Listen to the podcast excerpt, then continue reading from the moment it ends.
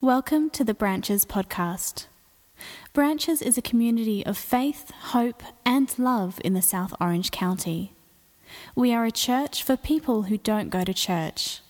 If you'd like to learn more about our faith or our community, visit our website at branchesoc.com. Okay, grab your Bibles. We'll get started here. All right, you don't need to open up to a particular spot, but we're going to be all over it. Um, let me pray for us. Father, um, I ask that you would guide and direct us um, and that your purposes would happen. Uh, this is a different approach we're taking, um, but ultimately we do all of this because we want to, um, to know you better and to follow you closer. We ask this in the name of Jesus. Amen. so I was supposed to bring this up the past couple weeks, and I just keep forgetting about it because to me it's every day. But um, some people have asked the question, so it needs to be addressed. They're like, well, with Boog's health, what's going to happen with branches? And with my health, this is how we look at it God's given me the strength to move, to serve, and as long as He gives us strength, that's what we do, right? We sing these songs that say, Every breath you give me, I will give back to you. Every, every, um, every movement, every, all, the strength you give me, I will give it back. We say these things but do we believe him? And the reality is, God has given us strength. And whatever strength he has given us, whether it's less or more than someone else, it's to be used for his glory. And what I've noticed for me is the times, especially when, I, when it's clearly set aside for him, I seem to have more strength. Um, I've seen it happen time and time again. So for us, the Lord's carrying us, and He's going to carry us as far as He wants us to go. And so nothing's going to change until He steps in and takes away all strength and all breath, which we don't see happening. But I think that's important for us to say because all of us are going through our things. And so just wanted you to know, I'll probably say it a couple times from now because the people that weren't here this time, and you know, you know how it works. You're here, you're not here, you know how that goes. So we are going through the Bible, and we are studying the Bible where it came from and what to do with it. And so when I first kind of came in contact with the Bible, where I actually wanted to open it up, was at this youth group. Um, and they, it was a Nazarene church, and they have these things called Nazarene manuals, which is like um, passages of scripture, and they kind of put it in order. And so I'd never really gone to church, and I walk in, and they had a manual I'm like, oh, that makes it so much easier because it was a lot smaller than the Bible, right? The Bible was like this thick, and then you had this little black manual, and it was black and said manual on it. You know, almost like, oh, pull the manual out of the glove box so we know how to change the spark plugs. Oh, how do I live life? Oh, there's the manual. It was right there, this little manual. And I was in high school, and my life was in disarray. And when you're in high school and you're a teenager, you don't really think about it, but you're looking for structure you're looking for direction. And so I took this manual to start creating that structure. I didn't think through all this, but looking back, you can see the pieces coming together. And then what I did is I went to the Bible and I started, um, so they had verses, and I take those verses and I started writing them down. I had one of those old um, DOS computers where you'd have to say run, colon, you know, and all that. So I created all these little things and printed out my little dot matrix and I had all these papers. And I'm not like a religious dude. I'm just some 16 year old surfer that found some structure. And I took this Bible and I'm like, all right, now I can turn this into my, my manual. In fact, um, one of the things I grabbed onto was someone said the Bible, um, basic instructions before leaving Earth. And I was like, yeah, that sounds so cool. That is totally wrong. Because what we're doing is, is we're trying to take this and turn it into what we want it to be. This is my question for us this morning. Are you reading the Bible or is the Bible reading you?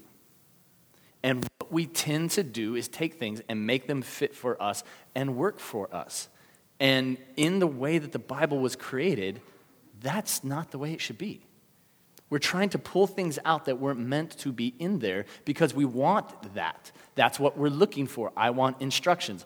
I want self help. I want um, encouragement. I, I, need some, I need a lift. I'm depressed. So we, we come to this trying to pull out what we want. now, my daughter um, decided she couldn't do elementary today, so she's going to have to help me. If you're not going to go to your class, you got to come here and work. So come on up because I need you to hold these. Come on up, Care. So we play this, uh, I play a game with the two girls in my house. Come on up, Care. So they'll come home with different bags. And there's certain bags they come with, so I'll give you a bag and then you hold it up high so everybody can see it, okay? This is Karis. This is my youngest. I think you've heard about her. Um, so when this bag comes, hold this up so they can see it. So when this bag comes, I know what to look for. There's going to be some kind of food in here, and this one kind of cheers me up. I'm kind of excited about this one. So this bag, when it comes, I know what's going to be in it because, well, it's a giveaway, right? Okay, can you grab that one? Okay, and what does that say, Karis? To say it loud. Supercuts. Supercuts. so I know they've been to where Aunt Bree works, and they're going to come back with some kind of hair product and I know it's not for me. So when I see this bag, I know there's nothing for me in this bag. Like, that's ne- I, I don't think that's ever happened. So this bag's like, oh, okay. Now, this bag showed up um, after uh, Stephanie and Karis. Someone, we don't, still don't know who they are, gave some tickets. You might want to turn around the picture, it'll help out a little bit more. They came home from a concert with this bag. So this is a Taylor Swift bag. Now, they came back from the concert, so I knew, oh, they bought merchandise. And I just thought about how much that merchandise costs. It was like this little game I'm playing in my head. Now, I know there's going to be no food in this because this is the Taylor Swift bag. They don't sell food there for you to bring home. Um, I'm sure they ate there, $18 hot dogs or something, but I knew that this was going to have merchandise in it. Okay? Um, we'll skip over this bag. And this is the deadly bag right here. This is the bag when it comes you just kind of take a deep breath and you're like, I love you. I do. I've got to go cry. So I know also that nothing for me is going to come here, but there's going to be clothes. I know there's going to be clothes in this one. There's not going to be auto parts. There's not going to be fertilizer for the yard. This is going to be clothes. Thank you, Karis, for your help. You can go sit down now. Now, we've talked about the Bible and how it came to be. Um, it is a mixture of books. Bible, Biblia, means library. This is filled with books. And I want you to imagine it as if they were all different bags. Because they're all different styles, there's all different intentions and purposes, and you can't just pull out of it what you want. Just like you can't go into the Nordstrom's bag and pull out Taylor Swift merchandise, just like you can't pop into the Trader Joe's bag and find a new pair of shoes. It's like you need to accept it for what it is instead of trying to turn it into something that you want it to be. Because I need this, I need this. And so you're trying to read the Bible. You're trying to, well, what does it say about this? And I'm going to find it. And we have all these little verses and we pull them out and we make it fit for us, which we're going to look at here in a second. We're going to pull out some of the scriptures. But I want us to go over again how the Bible came to be. And so um, the way I'm going to do this is you grab your Bible, because I want you to have this in your hand. So grab it and look at the first five books of the Bible. Okay? This is called the law, the Torah. Remember, we talked about it? When they wrote it, they read it on parchment, and it would be in a roll that if you rolled it out, it'd be 150 feet long. And it was just this the, the history of um, the history of the, of the Jewish people. And for the most part, we, we know for sure that it was put together by 200 BC, but much longer than that, the Old Testament was put together. Most likely around 300, 400. But the first five books, they have a purpose. They were there for a reason. They were the accepted holy words of God. The people didn't have to go, okay, we got a lot of books here. We need some kind of Bible. That's not how it happened. They had these holy scriptures. They knew that people had met with God and interacted, and they'd passed it down. And then they started to write it down. And then they said, you know what? Let's just make this official. That's how it came about. But you need to know the purpose behind it. So they were supposed to be history, right? But how many times do we come to the Bible narcissistically and we just kind of go, well, I need something for me. And so you're looking for some direction or guidance. And what you're looking at is history. That's what it was intended to be. And if you look at these um, Leviticus and Numbers and Deuteronomy, especially Leviticus and Deuteronomy, those were laws. So it wasn't meant to be narrative or history, it was meant to be law. And so this is how God asked the people of Israel to live. Now, this is written to the people of Israel. And so, a lot of times, people will look through the Bible and they'll pull out different scriptures that they think fit them and they'll take it completely out of context. But you need to know that this law was for those people. And Jesus said, Look, I'm not getting rid of the law, I'm fulfilling it. But you need to know what was in that bag instead of trying to get what you want out of it. Wisdom. Okay, the wisdom books. Okay, this is a little test here. Who knows what the. Give me two of the wisdom books. Anyone want to give it a shot? Proverbs. What else? Ecclesiastes. Yes, someone said it. Heard it. Uh, uh. There's a few books in there. They, they were Job. Okay, I'm going to blow your mind here because everyone goes, oh, Job, you know the guy Job. There was no guy named Job. Do you understand that? That was meant to be wisdom. This is how God moves. And so all of us pretty much understand that the book of Job is a book of wisdom. Think about that. It's like we're going to get into that a little bit deeper here, but we want to make it into what we want it to be, don't we? You try to turn that into history when that was never the intention behind it. We cannot take the Word of God and turn it into what we want it to be. There's poetry in there. There's, there's, there's, human, there's human emotions, people talking to God, addressing God. So, how does that become the Word of God? You can't look at the Psalms and go, This is what God's telling me. He may be teaching you something through it, but it was man addressing God in all of its range, which is why when we look at it, we're like, Why is this in the Bible? Because it's man addressing God. We've got these other books. We have a bunch of prophecies. We've got the gospel, which is the good news, telling the story of Jesus. So it's history, it's narrative. It has, if I were to reach into this bag, I could pull out parables because parables are another section of literature that are in there that serve a purpose, and we need to know what that purpose is. There's letters that were written to a particular people, so you can't just look in that and pull it out and go, This is for me. It's all about me, because the Bible is not all about us. Are you reading the Bible, or are you allowing the Bible to read you? There's romance in there. In fact, it's one of the books they tried to kick out. They're like, I don't know if we should leave this in there you know, the songs, the Psalm of Songs. It's there. So imagine trying to pull out law from the romance part, right? You got to pull out the correct thing, what it was intended. So you have to know the intentions. And I'm going to show how we do this.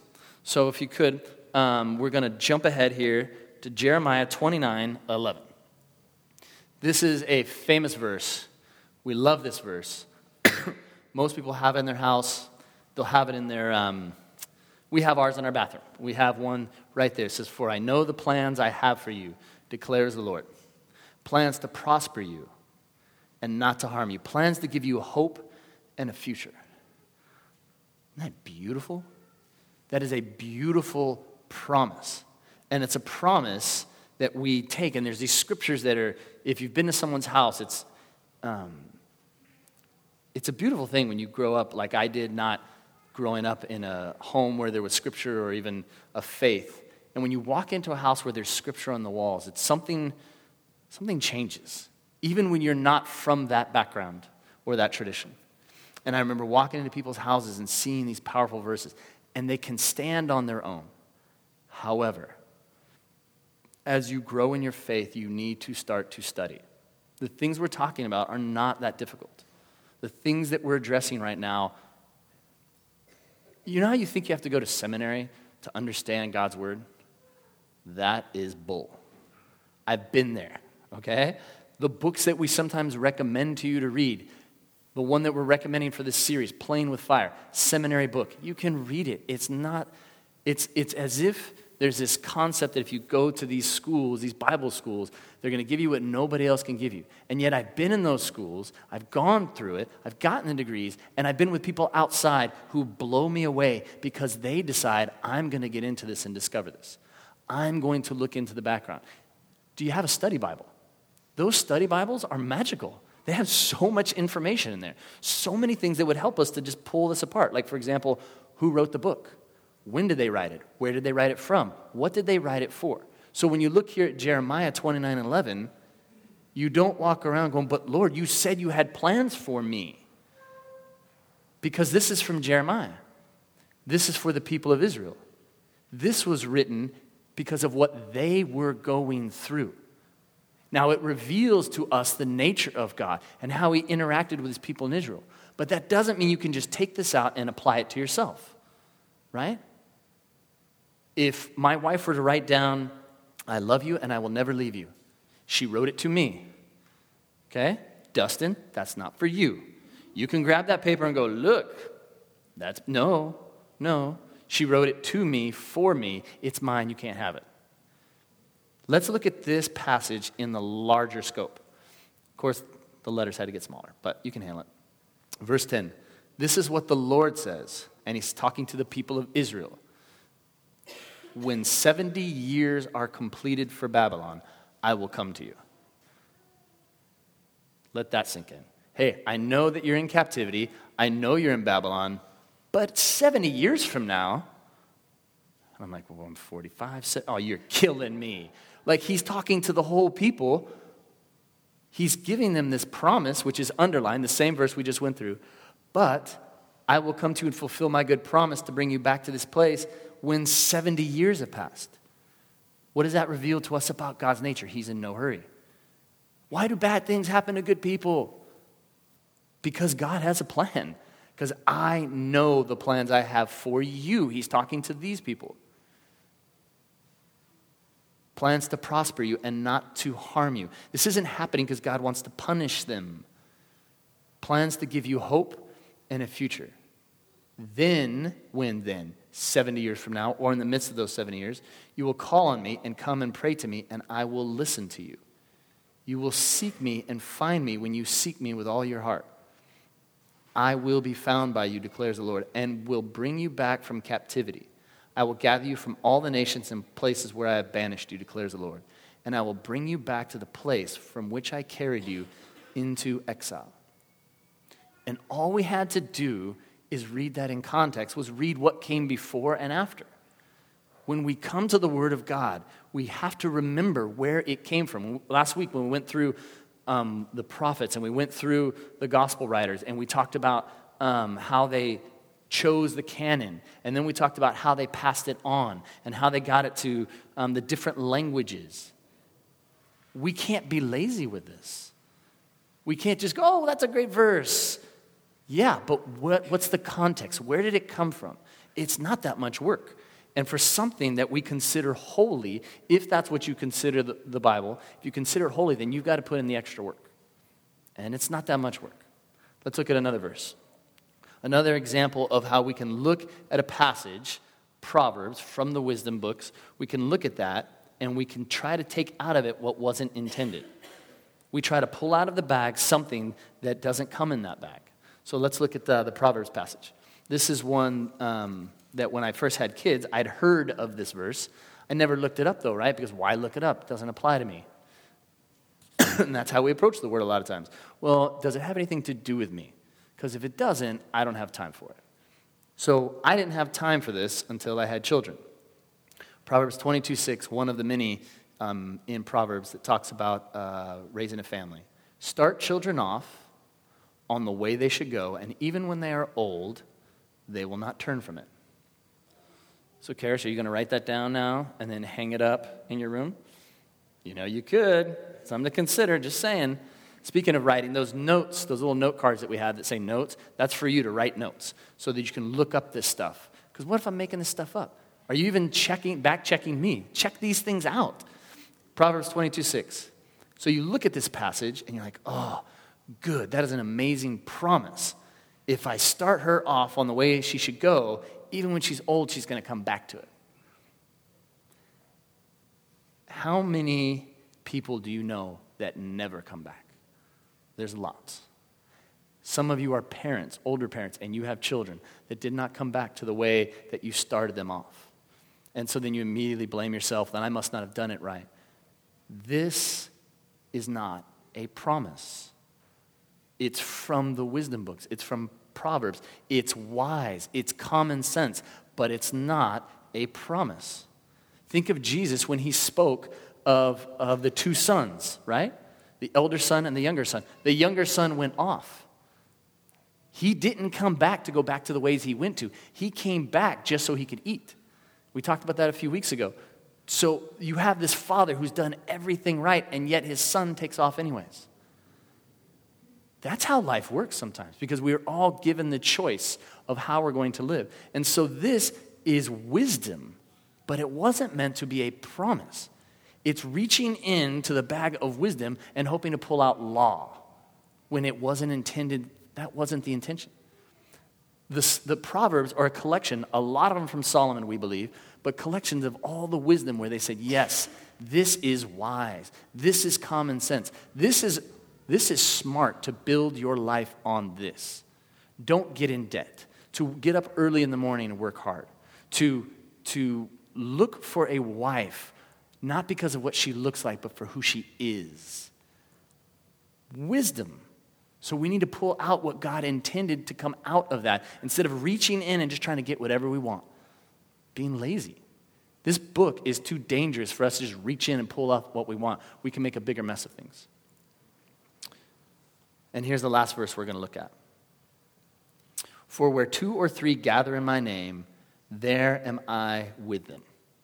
So, for example, this verse can be written on a wall, or, but it typically comes up when people want God to show up.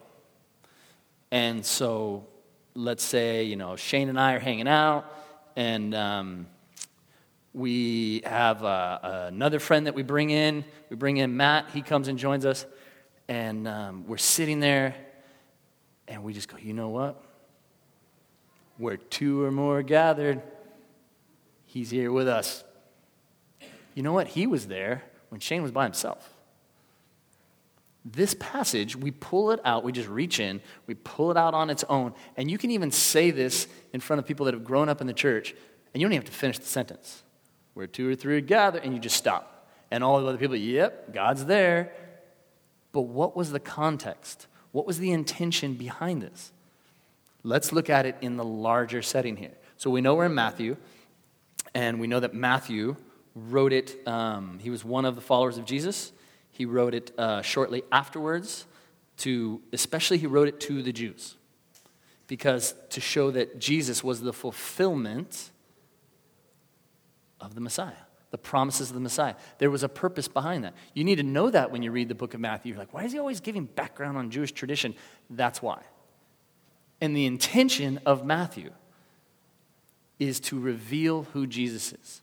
That's what the purpose of all the Gospels are. But yet we look in the Gospel so often trying to pull out something for us, when the intention almost all the time is to point back towards Jesus. For example, one of the passages we almost looked at was the calming of the storm. And anytime that's brought up, people will say, See, God can calm the storms in your life. That wasn't the intention of that story being shared. The intention of that story being shared was to show that the Messiah is in charge of nature. That's why they were afraid. They're like, Whoa, this guy can calm the seas and the wind. And yet we look into it narcissistically, well, I'm in a storm, and is God sleeping? I should trust him. We're making it about us when it was meant to be about the Messiah, because that's what the Gospels are about. There's teaching in there, they're in the parables. There's teaching where Jesus pulled aside and gave direction. But we need to know the bag from which this comes from. And this passage right here, you see the underline down there at the bottom. We have to put it in its context. What was the purpose? Why, why was this written down? So don't pull it on its own. Let's start verse 15. If a brother or sister sins, go and point out the fault just between the two of you. So this is talking about conflict. This is talking about um, dissension within the church, a brother or sister. It's not like, hey, this is my brother, he's two years younger. No, this is like your brother or sister in Christ, part of the same church. If they listen to you, you've won them over. But if they will not listen, take one or two other people with you. So you have this conflict, right? You have this conflict with me. So you come and talk to me, and you're like, oh, I'm like, oh, you're totally right. You come to me, and I say, mm, not so much. Then you go, okay, let's go get Melissa and let's have her and I talk to him because I don't think he's hearing it. Well, what if Melissa's like, you're crazy? You're the one that's nuts. But what if she's like, oh my gosh, that happened. we need to go deal with this? So they both come, right? Um, so that every matter may be established by the testimony of two or three witnesses. But they come to me, I still refuse to listen. They say, tell it to the church.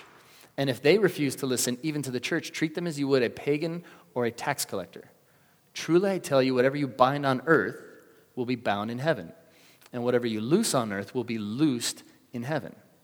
Verse 19. Again, truly I tell you that if two of you on earth agree about anything you ask for, okay, what are they asking for? See, I can take that verse out. Have you ever quoted that verse or heard someone, hey, the Lord said, whatever you want, you can get? No, it's referring to conflict. Truly, I tell you, if two of you on earth agree, if Melissa and I can't remember who you were coming, oh, was Shane. Was Shane the one that had the problem with me? Hey, stand up for yourself. Who was it that had a problem with me? There was someone that came up with Melissa, but whoever you were, I'm making this up. But whoever would come up, the two of them, if they agree, it will be done for you by my Father in heaven. For where two or three come together in my name, there am I with them. This is talking about dealing with conflict. This is talking about dealing with disagreement, arguments, quarreling. And yet we pull this verse out and use it for something completely different because that's what we do. We try to turn the Bible into a manual, or we try to turn it into a self help book, or we turn it into a, um, a good novel. But we need to take the Bible for what it presents itself to us rather than what we want it to be. That is the major point that I'm trying to get across this morning. It isn't one of those life changing, oh my gosh, I feel so much better. I'm lifted high. It's like you just left and now you have homework. You're like, oh, why did that feel like seventh grade again? Like I just came to church and now I still got to get a study Bible and I got, yeah, you do. Because if you're choosing to follow Christ and you're choosing to trust these as the Holy Scriptures, one, you have to decide, are these holy? Where did they come from? I, you can write down the notes that I tell you, but you need to do this on your own. You need to get your own hands into the dirt. And as you're digging in, these are just a few verses I pulled out. These are some of the most common misused ones. That doesn't mean that the Bible is this crazy book you can't understand. It just means put a little bit more effort in. I mean, think about it when you did those book reports when you were growing up. You knew when you turned it in, they could tell you, you didn't read this book, did you? like it was obvious. Unfortunately, the church, so often it's like, I don't read that book. I just come and they give me some highlights. They kind of underline some stuff, they pull some things out. You need to make a decision. Do you trust this as the Word of God? If so, it's not that much work. A study Bible was like twelve ninety nine? Google, free. You're already paying for the internet so you can Pinterest and keep up with the sports scores, might as well get some of the real stuff that's in there also, this amazing knowledge. And you can back check it and check them against each other. But put your own effort into it because you trust that this is the Word of God and you want to come to it as it is and let it affect you rather than you trying to control it and manipulate it to go where you want it to go because it's not going to work that way. It just doesn't work that way. So, these are some starting points. Okay, I already gave you some backgrounds on the bags. If you want, I'm putting those in the trash. If you want to take them home and hang them up, you're welcome to take them. First come, first serve. But that kind of breaks down some of the books. So approach those as they were written. What if, as a married couple, you went through the song, Songs of Solomon or the Song of Songs? What? You're going to blush when you read that. I'm just warning you ahead of time. Single dudes and single girls, you're like, why did they tell me to read this? Like it's a romance thing. It's about love, but it also talks about love between God and man. I am my beloved and he is mine. But this is talking about love about a man and a woman. Powerful stuff. Approach, know those books. Know what is what's a wisdom book. Know that Ecclesiastes is a wisdom book. So when you hear Solomon say the things he says, you're not like, wait, what's going on? Because this is a man looking at his life and life in general and giving his take on it. And he makes it clear this is my take. So you're not like, wait. And as you're going through the Proverbs, you can't go, well, why isn't this happening? You're like, oh, well, of course, this is wisdom. This is common sense. In fact, the way Proverbs is set up, it has 31 chapters. You could read a chapter a day. And if it's the 31st of the day, boom, you're in, right? Because you have the 31st chapter. Now, let's say you get to Proverbs um, uh, 29 and it's February and there's no 29. That's okay. You just stop there at 28, you start over at number one. But that's Proverbs. It's this great wisdom there. What a great way to start your day. But approach it as it is, not as you want it to be. So, what we're going to start to do now is I'm going to start presenting to you seminary books over the next three weeks. These are books that you can get online, these are books you can find. I'll try to have it on Facebook as well. Um, these are not difficult books but they will help you and teach you how better to study the Word of God. Not so that you can impress people, not so that you can do something with it, not so that you can read it, but so that it can read you. Because that's what God's word was intended to do, to, to turn us on fire.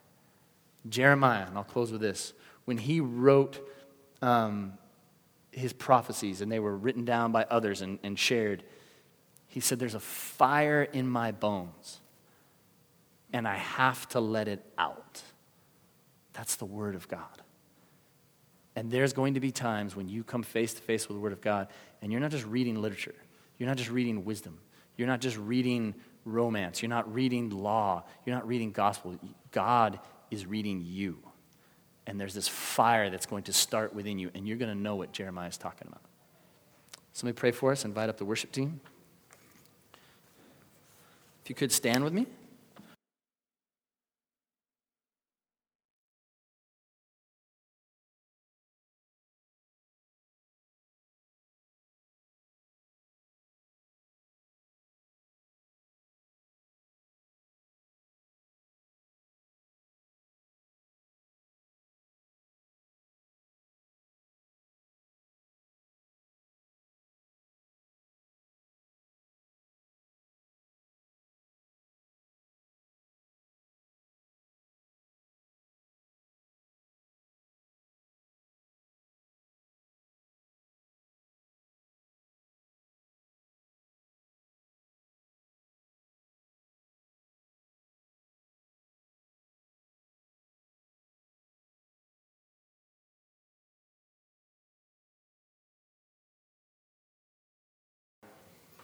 Father, we, uh, we want to surrender to you.